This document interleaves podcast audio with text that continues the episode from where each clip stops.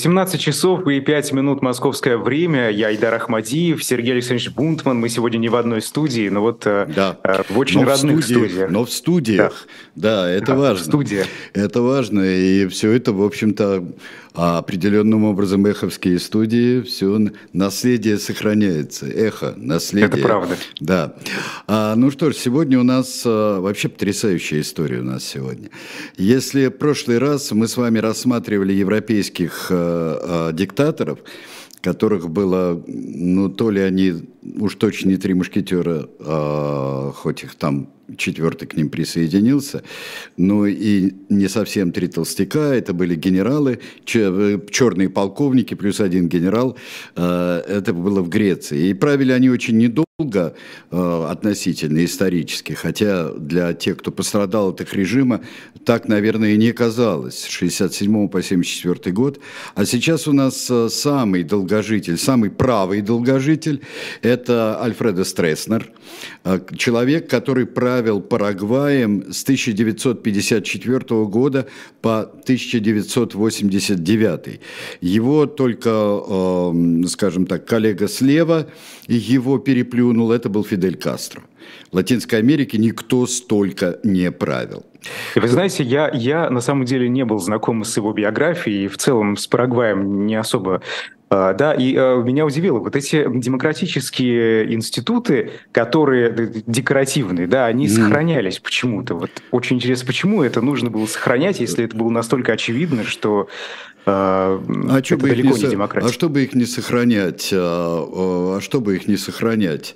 Вообще, ну, странное удивление, вот у человека, который родился, вырос вот в одной известной нам стране, вот, где сохранялась все советское время, сохранялась э, декорация необычайно глубокой демократии и выборности сверху донизу, э, и э, выродившиеся демократические институты, которые мы наблюдаем сейчас у нас в стране. А плюс еще ко всему, ну, а, простите меня, но существовал а, Рейхстаг в Германии при, при Гитлере, ну и что он решал? Существовали, выборы могут существовать, только выборы определенные. И, кстати, говорят, что Альфреду Стресснеру, нашему сегодняшнему персонажу главному, принадлежит удивительная совершенно фраза. Когда проходила очередная демократизация, то есть очередное так ослабление гаек, чтобы не не сорвало. Он говорил, чем бы, как бы ни голосовали, нужно всегда отдать, ну, процентов 15 так оппозиции mm-hmm. отдать. Вот а, здесь ключевые слова «надо» и ключевые «отдать».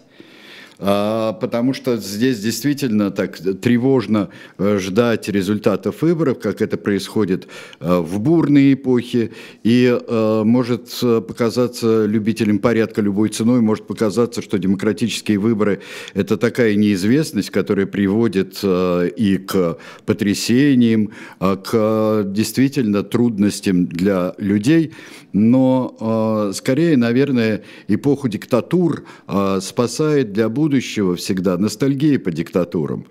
Вот я э, даже помню, как мы э, в стройотряде в свое время э, играли, такая у нас была шутейная революция, э, вот когда уехал командир выбивать нам э, возвращение в Москву, то сразу создалась группа людей, которые говорили, а вот э, при командире при командире мясо в столовой давали, сразу начали говорить. Ну, вот а, потому что ореол, а, ореол диктатуры, порядка и чего-то такого особенно величественного, это, а, это, конечно, очень такой плохо изживаемый миф.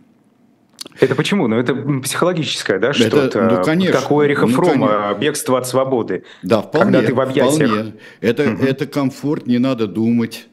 Э, не надо думать с нами тут, э, и потом легко присоединиться, если ты уж как-то э, серьезно не размышляешь, или же дико не страдаешь. Просто морально и физически ты и твоя семья от этого режима. И поэтому в мифах о диктатуре э, очень часто бывает, что, а, ну, конечно, я понимаю, почему он протестует против этих времен, замечательных, благостных времен того-то, того-то, там, Франка, Сталина, Стресснера, кого угодно, потому что его, его семья пострадала.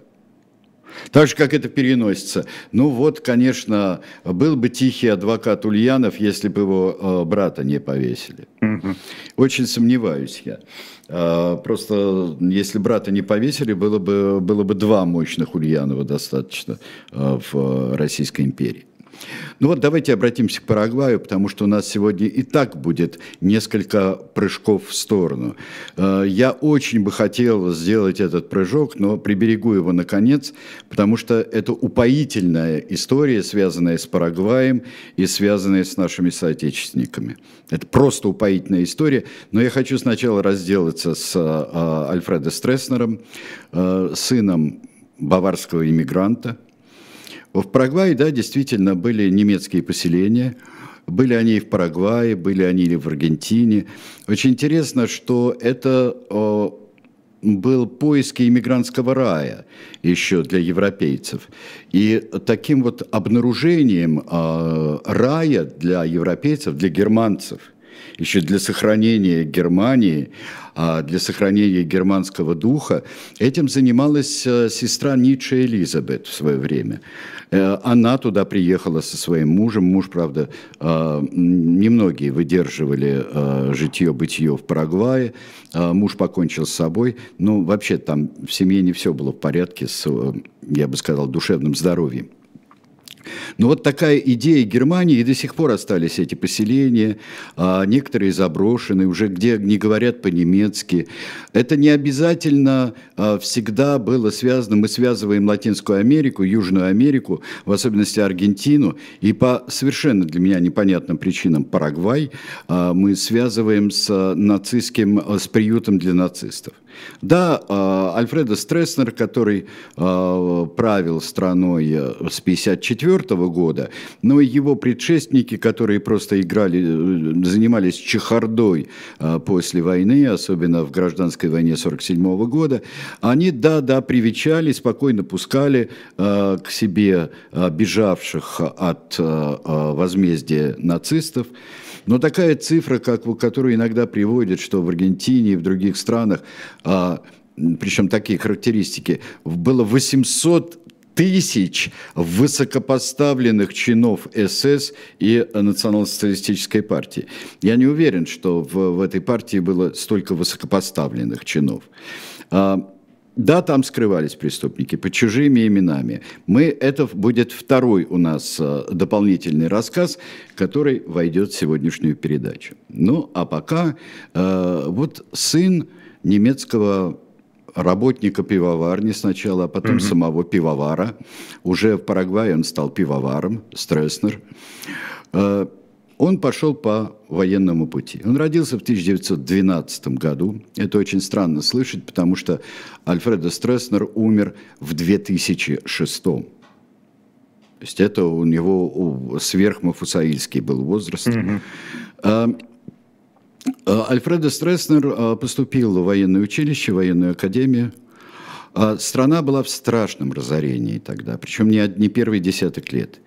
А, потому что а, борьба, давайте сейчас посмотрим сначала вот на Стресснера, да, вот у нас тут, вот он э, такой э, красивый, загадочный латиноамериканский военный, вот здесь э, витыми погонами а-ля Германия, да, такими, вот виден он, да, у нас сделался.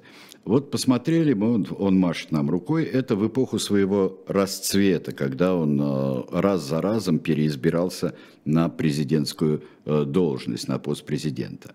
А теперь посмотрим, где же находится, собственно, Парагвай, как мы его себе представляем. Это совсем середина Южной Америки.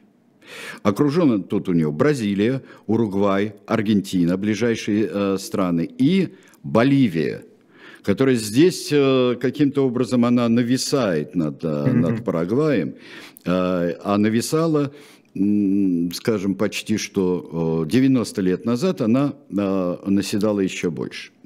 Страна была в разорении, потому что вот вы видите, что вот эти державы такие внутри южноамериканские, как Боливия, Парагвай, они просто отделены от моря.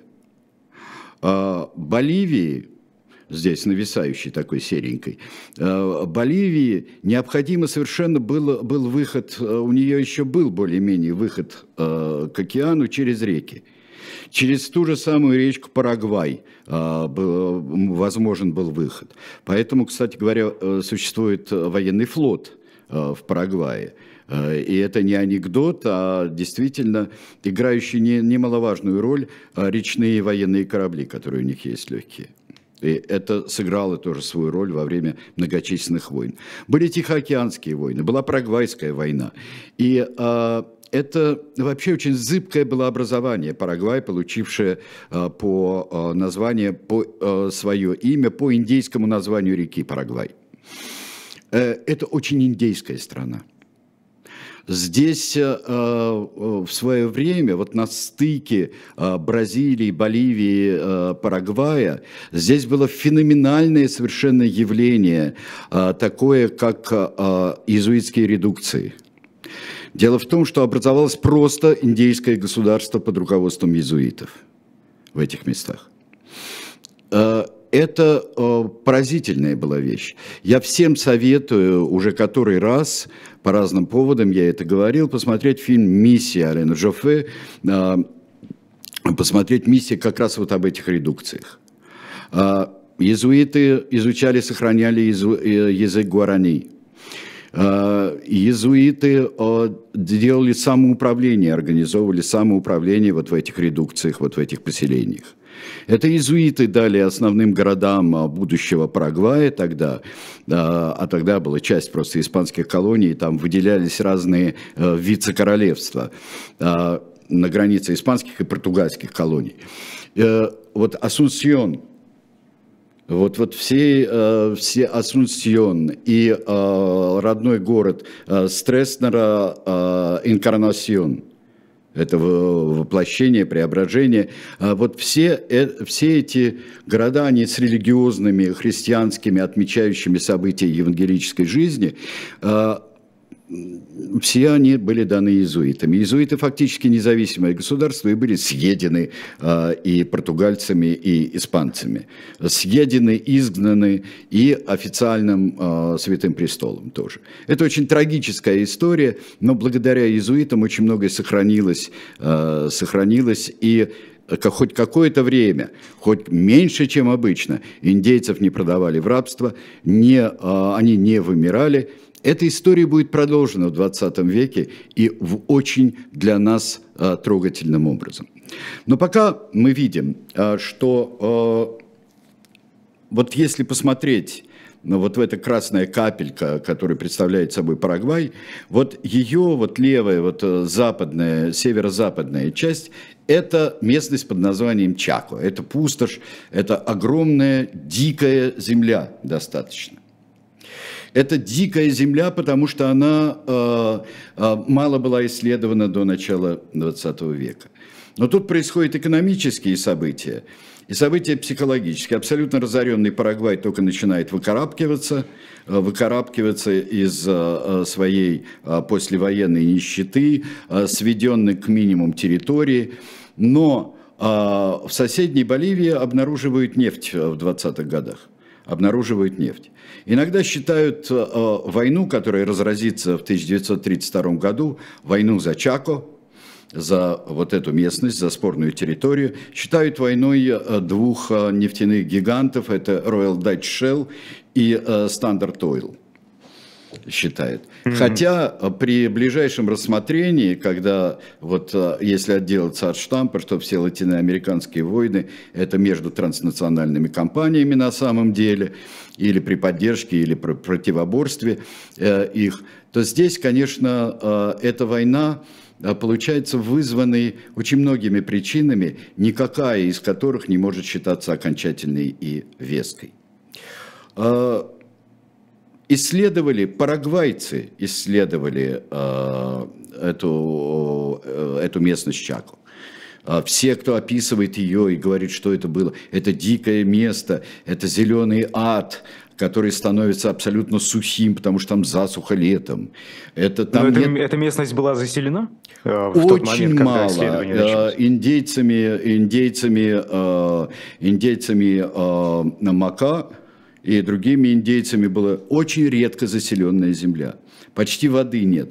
Но она это вот историческую справедливость. Давайте вот, это, это наша парагвайская земля. Но один человек, русский иммигрант Иван Беляев, генерал-майор, Иван Тимофеевич Беляев, о котором мы еще подробно поговорим. Иван Тимофеевич Беляев организовал 13 экспедиций туда. А что он э, нашел?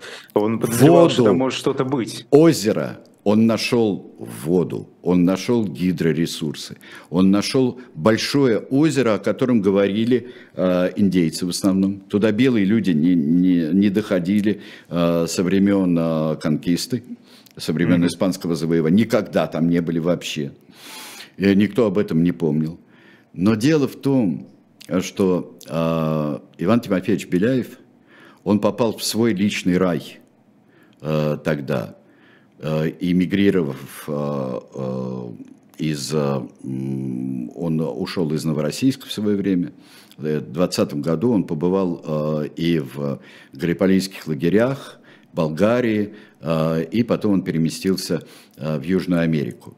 И в Парагвай он выбрал сам, хотя многие, и многих призывал туда ехать потому что он с детства интересовался и Парагваем, историей Латинской Америки, историей индейцев. Это был такой вот мальчик, который... А вот почему именно детстве... Парагвай? А ведь э, чем отличается эта страна от э, соседних? Я бы сказал своей именно индейской таинственностью для Ивана Тимофеевича Беляева.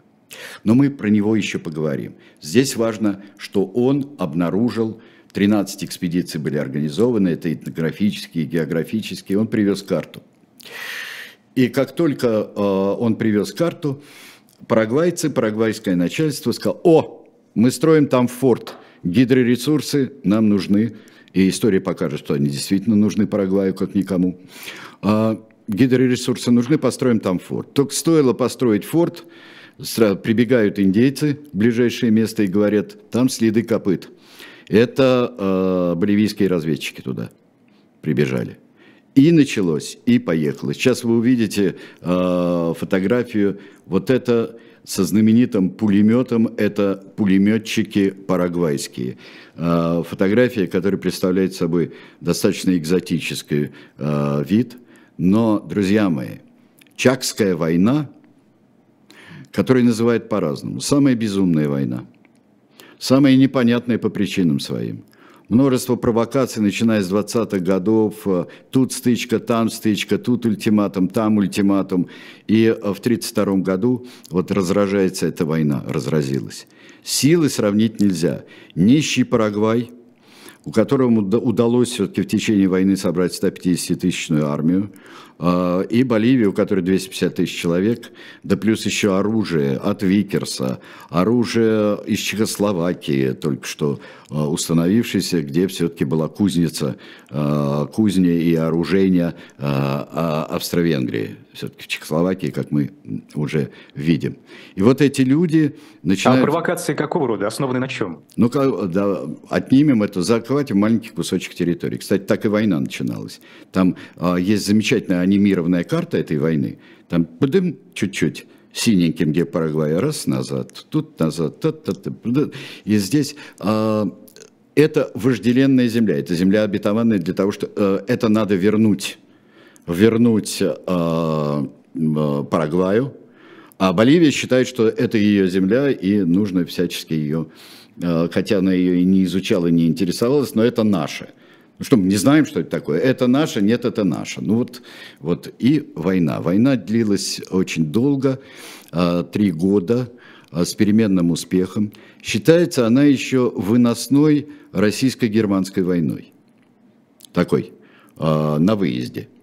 Потому что 45 офицеров, русских офицеров, иммигрантов, участвовали в этой войне на стороне Парагвая.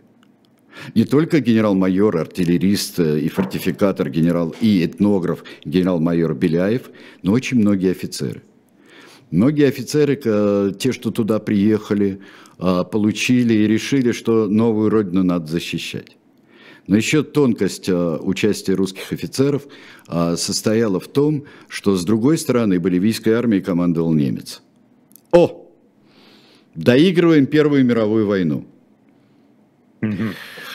Э, это лежало в основе или все же были какие-то другие цели? Почему они вообще туда поехали воевать? Нет, они пошли воевать, потому что, э, как и в Греции воевали русские офицеры, э, как воевали в, во многих местах конфликтах. Но наиболее ярко это проявилось вот в парагвайско-боливийской Чакской войне.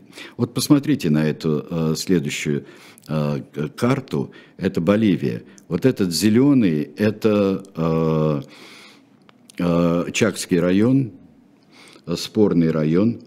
Вот вы видите озеро, вот тот самый озеро Петилатута, Петилатута, которое открыл, собственно, Иван Тимофеевич Беляев. И вот вы видите, вот железная дорога, которая уходит в никуда, и э, здесь понятны наиболее важные сражения. Парагвайцы победили, испытывая невероятные трудности. Победили по массе факторов. Даже замечательное вооружение от Викерса у боливийцев э, страдало от того, например, пулеметы с э, водяным охлаждением. Страдали от того, что воды нет. Они не знали этой местности – а благодаря а, изучению парагвайцами, и в том числе изучению, которым занимались экспедиции Ивана Тимофеевича Беляева, а, это было известно. Климат был совершенно непонятный для боливийцев. Это не их климат, это э, жуткая жара, влажность, и потом вдруг засуха. Потом нечего есть, нечего пить. А, и я бы сказал, все-таки армия очень быстро обучалась, парагвайская. Очень быстро обучалась, и они совершали э, замечательные маневры. А консультантами в штабах были и русские офицеры тоже, в том числе и Беляев, были русские офицеры, э, которые прошли Первую мировую войну, и они, в принципе, знали, как э, немцы такого среднего достаточно звена, невеликие какие-нибудь стратегии, ну, скажем так, не, не Гинденбурги и не Людендорфы, как они будут вести э, вести войну. Еще и... ведь это учитывая, что разница в количестве военных э, на 100 тысяч. На 100 тысяч, на 100 тысяч. Но это, это очень значительно. Но перевес э, боливийцев не приносил им э, качественного успеха. А как закончилась эта война? На каком этапе? Она закончилась, она два раза заканчивалась. Первый раз с перемирием, когда году, по-моему, 34-м, когда перемирием, когда э, это было на пользу Боливии. Э, Боливия успела передохнуть и хоть чуть-чуть сообразить, где они воюют. А потом в 1935 году, в общем, военные действия остановились. В 1938 году было подписано, собственно, уже э, мирное соглашение, международное мирное соглашение.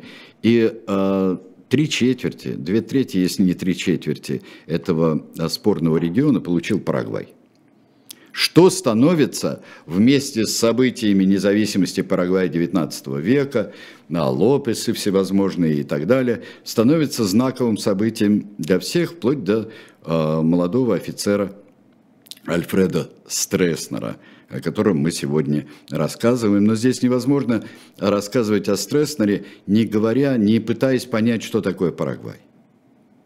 Хотя образует он классическую диктатуру, Стресснер, э, с одним, тоже одним из возможных вариантов получения доходов, управления территорией. Э, я понимаю, что это мы все видали уже с вами, дорогие друзья. Мы всех тиранов, почти всех тиранов, если не лично знали с вами, то уж читали или у нас смотрели в передаче, а также тиранами занимаются еще несколько авторов, которые э, делают замечательные передачи, как та же самая Тамара Идельман подробно разбирая. Мы просто с Айдаром мы охватили достаточно много людей, э, в том числе и не, не совсем очевидных диктаторов. Так вот, э, так вот, после Чакской войны начинается, опять нужно выходить из кризиса, опять э, все, э, потому что война, хоть и победоносная война, но это война, которая отнимает очень много ресурсов. Потери были такие, которые, э, ну, в общем, до сих пор, как, как это часто бывает, э, цифры разнятся, но потери, учитывая процент населения, э, процент от населения этих стран, они сравнимы с гигантскими потерями стран во время Второй мировой войны, которая будет.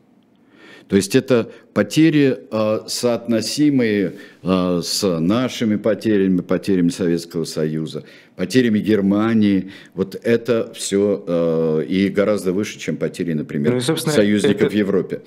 Участники не были э, профессиональными военными, это были ну, просто были профессиональные вот, военные. Почему? Там были, э, а, ну, ты имеешь в виду рядовой состав? Да, да. Рядовой состав, ну, конечно, это была почти, особенно у Парагвая, такая а, армия а, почти что ополченческого типа была. Но а, офицеры вполне такого а, немецкого духа были. И вплоть еще, вот, вплоть до того, что многие себя проявили. Все-таки было время себя проявить. А, война с 32 по 35 год. За три года многие себя проявили как остроумные командиры, а, то есть тактические и стратегически мыслящие. На той же самой анимированной карте, которую я вам рекомендую, вы увидите а, и захваты, и взятие в окружение, и внезапные высадки. И плюс еще, я вам скажу, возвращаясь к индейцам, участие индейцев как проводников, за что опять же спасибо Ивану Тимофеевичу Беляеву, а, участие их как проводников и как а, воинов, хоть каких-никак, как разведчиков. Это было невероятное и не сразу осознанное а, Парагваем преимущество, которое они имели. Теперь-то да, теперь-то э, вот роль э, индейцев э, в Чакской войне, она конечно, э, э, уже э, почитать. Кстати говоря, есть так называемый бронзовый зал, где все имена, в том числе и русских офицеров, и имена всех героев Чакской войны с парагвайской стороны, это буквами и литеры эти отлиты из гильз, собранных на полях сражений. Это вообще такой хороший, хороший ход. Там очень много русских фамилий. Очень А что касается, тут в чате спрашивают рядовых э, э, воинов в Боливии. Но Боливия была гораздо более организованная армия, э, причем давно уже э, по... Э, это была, во-первых, страна, победившая в предыдущей войне, то есть это была армия, ну, достаточно отмобилизованная, но, может быть, слишком верящая в свое преимущество. Вот как оказалось. Победа Парагвая действительно кажется вот с каждым фактом все да, более да. Э, нереальной. Да. Чакская война очень э, совершенно удивительным образом, она отразилась в популярной культуре. И, например, один из первых э, знаменитых альбомов РЖ о Тинтине, о Тинтине, «Сломанное ухо», Сейчас покажем ее не первую, но современную обложку, самую вот та, которая была РЖ сделана гораздо позже. Это вот Чакская война, там под э, другими именами и названиями стран, эта Чакская война служит э, местом действия для сломанного уха. То есть, как всегда у РЖ, это э, были актуальные события, ложились в основу альбомов Тинтина. Сейчас мы с вами стресс, наверное, не забыли, конечно, за всеми этими событиями, но сейчас сделаем небольшой перерыв – и представим еще три книги Бориса Акунина, а потом мы стремительно пойдем к возвышению и падению Альфреда Стресснера.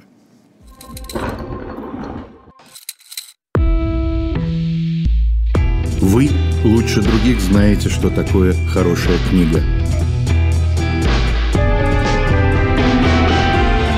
Мы лучше других знаем, где ее можно купить. Книги на любой вкус с доставкой на дом. Интернет-магазин Shop Дилетант Медиа.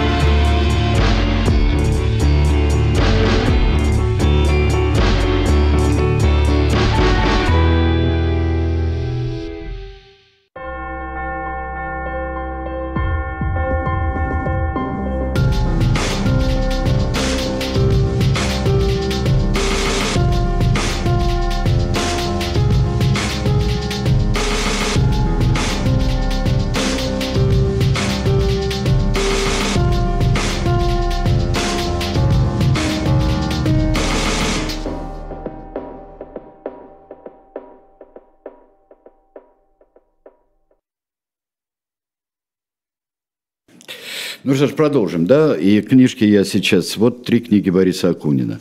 А, первая из них – это завершающая книга истории российского государства, собственное исторического исследования, которое называется «После тяжелой продолжительной болезни. Это царствование Николая II». И, в общем-то, все оканчивается революцией 17 года. Э, сказки народов мира а, Бориса Акунина замечательный прелестный совершенно сборник, который а, мы а, вам тоже предоставляем. И вот еще одно Борис Акунин. Вот «Девятный спас», Борис Акунин, здесь можно прочитать Анатолий Брусникин, вот Борис Акунин – это э, замечательные приключения. Вот все, каждая mm-hmm. из этих трех книг, вы, конечно, не сразу чохом покупаете, а каждая из этих трех книг сопровождается открыткой э, с э, автографом Бориса Акунина. Вы знаете, печаткой. Сергей Александрович, мне кажется, особенно интересно прочитать э, историю российского государства а Николай II вместе с э, книгой достаточно толстой э, Михаила Зыгоря «Империя должна умереть». Ага. Прочитать вот это все вместе, сопоставить и посмотреть. Э, Поставить, посмотреть, да. Необычно необычайно интересно. Необычайно с многими, но вот э, дело в том еще, что а, не на пустом месте а, именно исторически последний том истории российского государства Бориса Акунина, а, потому что он вот эти и закономерности, и э, закономерности движений назад, вперед, в стороны, и э, победы, в общем-то, чаще всего такого ордынского консервативного типа, который государство настолько сопротивляет, что оно просто иначе не может существовать иначе не может существовать. И вот эта э, удивительная неизбежность, просто последний том вытекает из всех предыдущих, особенно если мы начинаем с ордынского периода. Стресснер. 30-е годы. Да, Альфредо Стресснер. Заканчивается война. Заканчивается Что война, происходит? он герой войны, кстати, он а, под а, а, Беляевым командовал, когда он укреплял, Беляев укреплял форт занятый один из фортов, укреплял для возможного контрнаступления, ввиду возможного контрнаступления боливийцев. Альфредо Стресснер э, довольно быстро идет, он, он человек, который проявил и смекалку, и выдержку, и, э, в общем-то, он сражался ясно, героически и так далее. После 40, Второй мировой войны это не только связано с тем, что там начали приезжать во всю Латинскую Америку нацистские преступники а, и, и просто иммигранты, которые, которые хотели от разрухи германской уехать, были и такие, кстати говоря. А, Стресснер участвует в гражданской войне. Дело в том, что Конституция, например, 1940 года очень демократичная, но она просто страну лихорадит, и лихорадит все 40-е годы. Страну лихорадит. И а, как только сильны очень многопартийность, демократичность, это вполне демократическая конституция, и а, начинают совершаться а, попытки правого переворота все время. Как только появляется намек на диктатуру, а партии считается а, в, в истории Парагвая времен Стресснера Гражданская война 1947 года считается подавлением коммунистического восстания. Потому что вот холодная война уже наступает. Там коммунистическая угроза, и э, ей занимаются все, от мала до велика, от э, мала, скажем, по территории, да, от Парагвая до Соединенных Штатов. Все занимаются его. И коммунистическая угроза становится э, удобным моментом. А тут все партии практически, э, все партии э, и часть армии, они воспротивились попытке э, военных взять власть. А действительно эта коммунистическая угроза в Парагвае существовала? Я думаю, Тогда. что она существовала. Это было поводом. А, мне кажется, что это скорее повод. Хотя а, Парагвайская коммунистическая партия была достаточно сильна, а, но, а, скажем так, коммунистический переворот в Парагвае это была, может быть, еще большая утопия, чем построение такого регулярного демократического общества. Парагвай очень... не интересовал Советский Союз. Вот тут Москва как, какую да политику вела в отношении? Так, где там этот Парагвай господи. Mm-hmm. Но это еще, еще до в 47 году, да еще. Да, в Парагвае организовывают. Что это? Да, тут не до Парагвая, во-первых. Во-вторых, э, э тут... Э, начинается у нас столкновение на Востоке, потом в 49 году. А, тут своих кризисов полно. Нужно а, коммунизировать, э, социализировать Восточную Европу. Нужно вот здесь поставить свои красные линии, берлинские стены, все потом, потом будет. Вот э, все что угодно. А тут не до Парагваев. Но это предлог удобный. Потом мы это увидим аж через 30 э, лет почти. Мы увидим операцию «Кондор», когда объединятся очень многие правые режимы э, Латинской Америки э, с тем, чтобы противостоять всему на свете терроризму, смотри, коммунистическому влиянию, и, потому что события будут бурные достаточно. Но здесь просто гражданская война очень мощная. И эта гражданская война, в которой Стресснер выступает на стороне правых, и против восставших э, частей, между прочим, чакские части, те, которые были как раз в отвоеванном э, Чако, северном Чако, Чако-Буреаль, эти части выступают против, против правительства, но правительство держит армию в руках. А, правительство правое, генералитет весь собрался, э, герои Чакской войны, а, они, в общем-то, полны и умения, которые все-таки за 10 лет там не пропьешь, что умение, а, умение вести войну, и очень жесткое подавление. То есть они и заманивают, они э, пользуются тактической неграмотностью и раздорами, потому что там от христианских демократов до коммунистов. И они такое устраивают, я бы сказал, а, мини-испанскую гражданскую войну.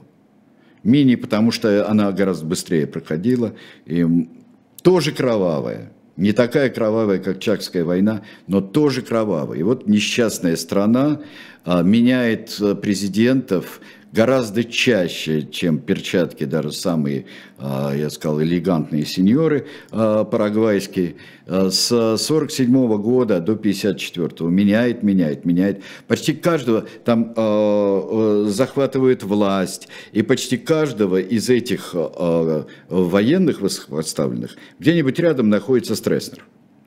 Где-нибудь рядом. Одного приводит к власти, другого приводит к власти, третьего приводит к власти. В 1954 году он, а, все, до свидания, теперь я буду власть. И, а, а дальше... почему с, с, сразу он как-то э, сам не пришел? Копит Для чего силы. приводить кого-то? Почему? Копит силы, копит влияние.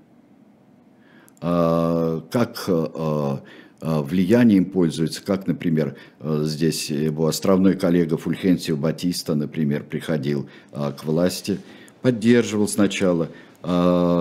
Ведь нужно, когда страна более или менее демократическая, нужно иметь рычаги влияния. И когда армия неоднородна, он был в Колорадской партии, Колорадо партии, Стресснер. Очень давно, он еще в юности вступил туда. Это была Э, главная правая партия. Национально-республиканская. Национально-республиканская. И она, э, эта партия становится очень скоро единственной. Давайте наметим пути, по которым шел Стресснер. Одна партия. Все э, жесткая цензура печати. Жесткая цензура все правление Стресснера будет э, только государственное телевидение, и будет страшно цензурируемое радио. Э, радио сыграет только в 89 году, в феврале, когда э, Стресснера сбросит. Э, это экономический подъем. Это дирижизм в экономике. Он на короткой дистанции, он приносит свои плоды – но здесь получилось, что э, дыхание хватило Стресснеру надолго. Стресснер, э, да, идеология это, это традиционные католические ценности, это э, почитание героев, героев э, и XIX века, и героев э, Чахской гражданской войны, спасителей Отечества. Все увеличивающийся, э, увеличивающийся Э, э, культ личности. Поддержка Соединенных Штатов была. И... А почему это все связано с антикоммунизмом? Конечно, да, да. Вот, mm-hmm. вот, слава богу, здесь есть бастион. Тут можно не волноваться вот о Парагвае, например. Они совершенно не обращали внимания, как это происходит. Вот как не раз всегда. В давайте, наш выпуск. Давайте, давайте посмотрим по президентам и по партиям. Здесь скорее по президентам, чем по партиям. Много было президентов на долгом стресснеровском веку. Он пришел к власти при Эйзенхауэре. Эйзенхауэр был совершенно согласен, все, вот есть еще одна головная боль, э, просто такой нурофен он был для него вот в области Латинской Америки. Вот все, есть там Стресснер, э, есть, э, есть Перрон с переменным успехом. Кстати, Перрон, наш тоже герой, он принял нацистских преступников неизмеримо больше, чем Парагвай. А, и все основные нацистские преступники-то были там. Те, которых потом, кого выловили, кто поумирал, кто сбежал. А, чуть-чуть разберем попозже это. А, э, поддерживает Эйзенхауэр. Кеннеди эту поддержку как-то начинает сомневаться, что нечего молодому новому президенту с новой политикой, демократу, поддерживать э, такой режим. Режим становится одиозным, потому что все больше и больше приходит о репрессиях, о чистках, о цензуре, о, об эскадронах смерти. А ведь э, одним из способов управления, ну да, и потом Джонсон э, более-менее поддерживал, кстати, Стресснер предлагал ему, он говорил ему, давайте мы наших пошлем, вот у нас такие ребята замечательные, во Вьетнам пошлем. Хотите? Он говорит, не, не надо. Это Линдон Б. Джонсон говорит. Mm-hmm. А Никсона мы пропустим, а, а, дальше а, президента Форда тоже пропустим. Здесь плохо стало при Картере. При Картере стало очень плохо. А, Картер был человек, который шел как, а, просто как танк на, а, за права человека и против дикта, диктаторских стран. Там плохо вот нашим негодяям, но нашим сукиным детям стало достаточно плохо при Картере. Самим своим фактом появления и таким своими заявлениями Рейган обнадежил Стресснера, но оказалось, что это одна видимость. А, потому что Рейган, с одной стороны, ему важно было, а, важно было и как-то здесь вот эти все э, советские дела, которые э, были э, ядерной опасности, вот это ядерное противостояние каким-то образом разрешить, но с другой стороны он совершенно не хотел якшаться с такими одиозными э, режимами. Стресснер даже написал, я понимаю президента Рейгана, ему будет не полезно ему будет э, со мной встречаться. Так, я понимаю, да, я понимаю, там это, вот надо соблюдать приличие. Вообще Стресснер очень ловко ловил момент. Вот дикая совершенно контрабанда в стране. Преступность дикая. Что надо сделать? Бороться с преступностью. А зачем? Надо брать все в свои руки. Преступность какая? Контрабанда есть, так давайте у нас а контрабанду будет крышевать, крышевать пограничная служба и таможенная. Это одна из а, самых знаменитых характерных особенностей режима Стресснера. Это государственная а, контрабанда. Контрабанда давала доход бюджет больше, а, больше, чем а, официальная а, торговля. Все, а, так как э, контрабандные товары скапливались в Ассунсьоне, а туда ездили просто люди до шопингу.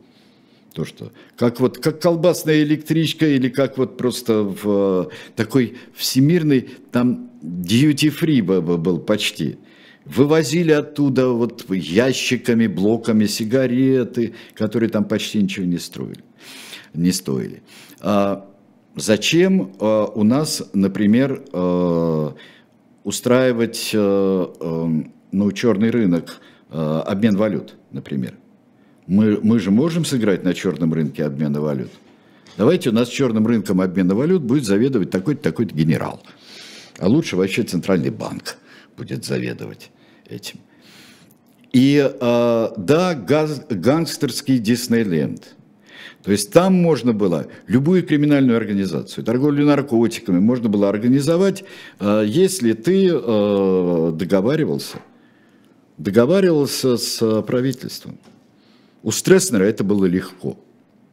Что еще он сделал? Конечно, э, это было еще перераспределение земли, аграрная реформа.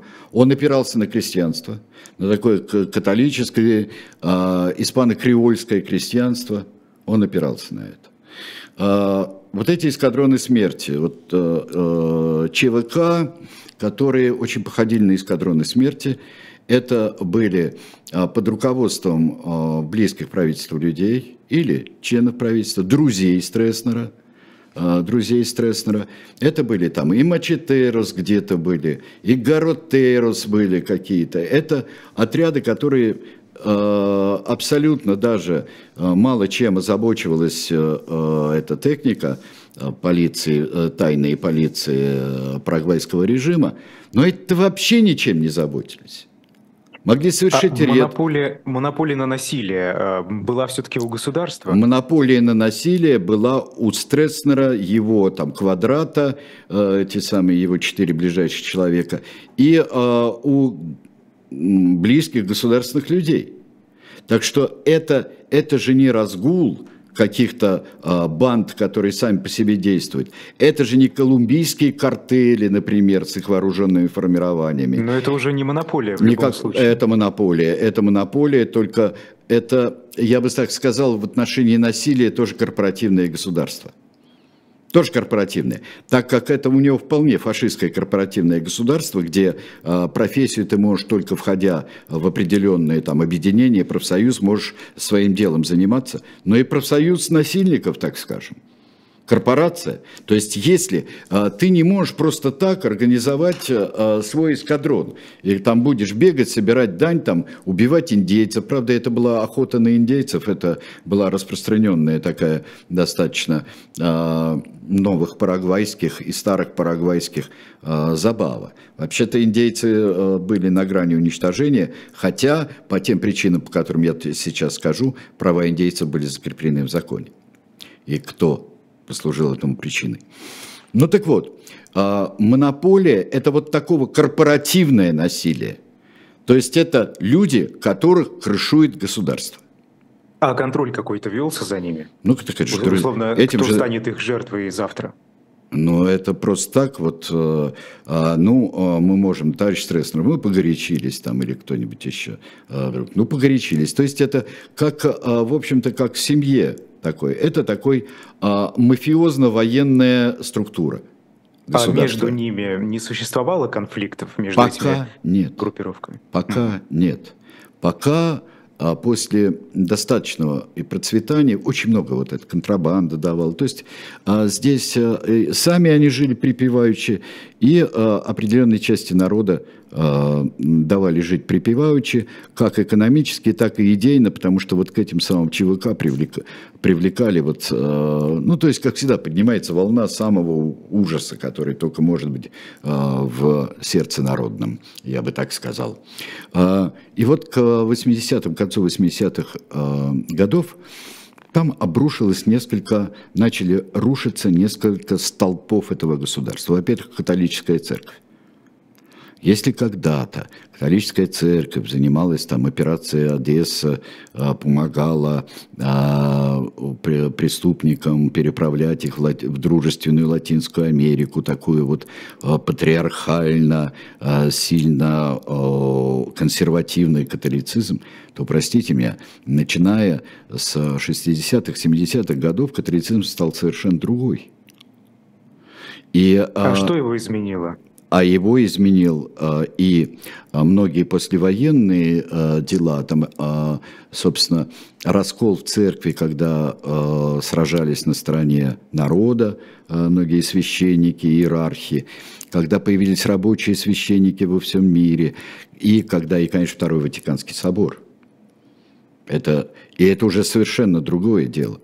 И практически вот прилетел как вестник падения – а, Стресснера прилетел а, папа Иоанн Павел II в 1988 году. Встреча Иоанна Павла II показала, что есть человек, несмотря на все портреты, на цитаты из Стресснера, на страх перед тайной полицией, на а, все вот это официальные восторги по поводу отца народов, э, голубя мира, там, ястреба цивилизации, чего угодно, всех, э, всего, что уже до карикатуры довел Альфреда Стресснер за эти годы – Оказалось, что есть фигура, которая гораздо важнее его на этом свете, для парагвайцев тоже. И что парагвайцы католики, католические священники, которых а, преследовали. Но при этом, что делала католическая церковь в Парагвае? А, опубликовав данные о репрессиях, о расправах, которые были, а, Примас а, Парагвая отлучает от церкви начальника полиции тайный. Просто отлучает от церкви. Пробует противостоять, пробует закрыть все публикации, которые были. Церковь отлучает от церкви, от церкви цензоров. А мы подчиняемся... Хочется задать мы... вот этот э, типичный вопрос, да? А не знали разве раньше-то? Раньше знали. Выросло новое поколение. Выросло новое поколение. А, выросли, скажем так, наибольшие консерваторы, старики ушли, ушли на пенсию. И вообще в Латинской Америке стали появляться э, люди, ну, мы знаем про э, папу Франциска нынешнего, у которого сложная судьба, осознание всего, что происходило в Аргентине. Но стали появляться совершенно новые люди. И э, все-таки такую пламенную часть мира, как Латинская Америка, вдохновить идеи, поддержанные Вторым Ватиканским собором, это было очень важно. Это не просто же, это не просто человек, который а, там сидит, человек думает, думает, вдруг а, пришла указивка из Ватикана новая, теперь я буду по-другому. Нет, пришла возможность действовать гораздо более открыто и более твердо в отношении диктаторского режима. И вот, да, а вторая опора, стал, он стал надоедать просто, вообще надоедать. Он стал, он вечный президент – в 79 году вот он собирает людей, говорит, вот, знаете, мне, пожалуй, надо уйти в отставку. Я буду почетным президентом, а по нечетным будет э, Андрес Родригес. А ему все говорят, да нет, не надо, не надо. Это же проверка такая, он думает, сейчас скажу, что ну и уходи, товарищ Стресснер. А он тебя куда-нибудь в очередной, где э, находят трупы, а он будет слушать по телефону, как кричит человек. Любил этим развлекаться Стресснер. Ему там включали телефонную связь, и он слушал, как пыт, э, человека пытают, будь ты коммунист, демократ, журналист, то угодно. Это очень интересно. Там вообще на части разорвали одного из руководителей Компартии э, при прослушке телефона и слушал это э, Альфреда Стресснер. Это были массовые репрессии или нет, или точечные? А у него когда массовые, когда точечные. У него а когда... массовые кого касались? Массовые касались коммунистов, массовые касались военных были, непокорных военных. Он чистку в армии провел еще в 50-х годах, потом проводил в 60-х годах. Это ведь, как кажется, это ведь э, есть не только операции, которые проводит э, диктатор, а есть вот это постоянное, постоянное давление – что-нибудь произойдет. Его скинули в 89 году. Тот же самый Андрес Родригес. Сын Стресснера э, сказал все-таки в конце концов, как-то он э, не говорил, он потом говорил уже, ну, я сказал, что будет много жертв, поэтому мы э, давайте прекратим сопротивление. Много жертв отчитались, папа, нас с тобой убьют и всю нашу семью. Мне кажется, это гораздо реальнее. Он прожил много лет в Бразилии, в столице Бразилии, Бразилия, и умер а, в 2006 году. Два слова о потрясающем человеке, который сыграл а, роль гигантскую а, в Парагвае, это Иван Тимофеевич Беляев. Он, его словари, его исследования, его помощь индейцам. Индейцы жили, когда он ушел в отставку, у него жили дома – и он был избран вождем индейцев. Он был директором самоопределения индейцев. Его выгоняли, ему не давали, э, но он добивался, и это вошло в законы. Он похоронен в индейской деревне, потому что он был избран вождем. По его завещанию его передали э, всем вот, э, вот Мака племени. И он похоронен там. и стоит памятник на уже необитаемой деревне, потому что индейцев их и преследовали, их потом восстанавливали в правах, индейцы кочуют. И там каждый год совершаются обряды, такие христианско-индейские обряды. И это вот отец, который жив. Он сыграл невероятную роль. Он показывал спектакли а, на исторические темы, где индейцы у него были. Давайте посмотрим вот сейчас самую последнюю картинку. Быстро ее пройдем за одну секунду просто. Иван Тимофеевич Беляев, есть его портрет. И есть он ведет вереницу индейцев, которые вот некоторые из них одеты в платочки вот такие вот, совершенно такие как бы российские. То, что у него получилось с индейцами, не получилось с русскими переселенцами, то, что он хотел делать. Но это вот в индейской истории Парагвая Иван Тимофеевич Беляев – это грандиозная фигура. И вот этим можно гордиться, что он наш соотечественник. Все, спасибо. Спасибо. О Стресснере да, и не вышло. только мы сегодня поговорили с вами. Встретимся через неделю на YouTube-канале «Дилетант». А пока эфиры продолжаются, переходите на «Живой гвоздь». Э, там я проведу программу «Особое мнение» с Аббасом Галямовым. Э, не переключайтесь. Ну, ничего себе. Хороша программа. Ладно, счастливо. Пока. До свидания.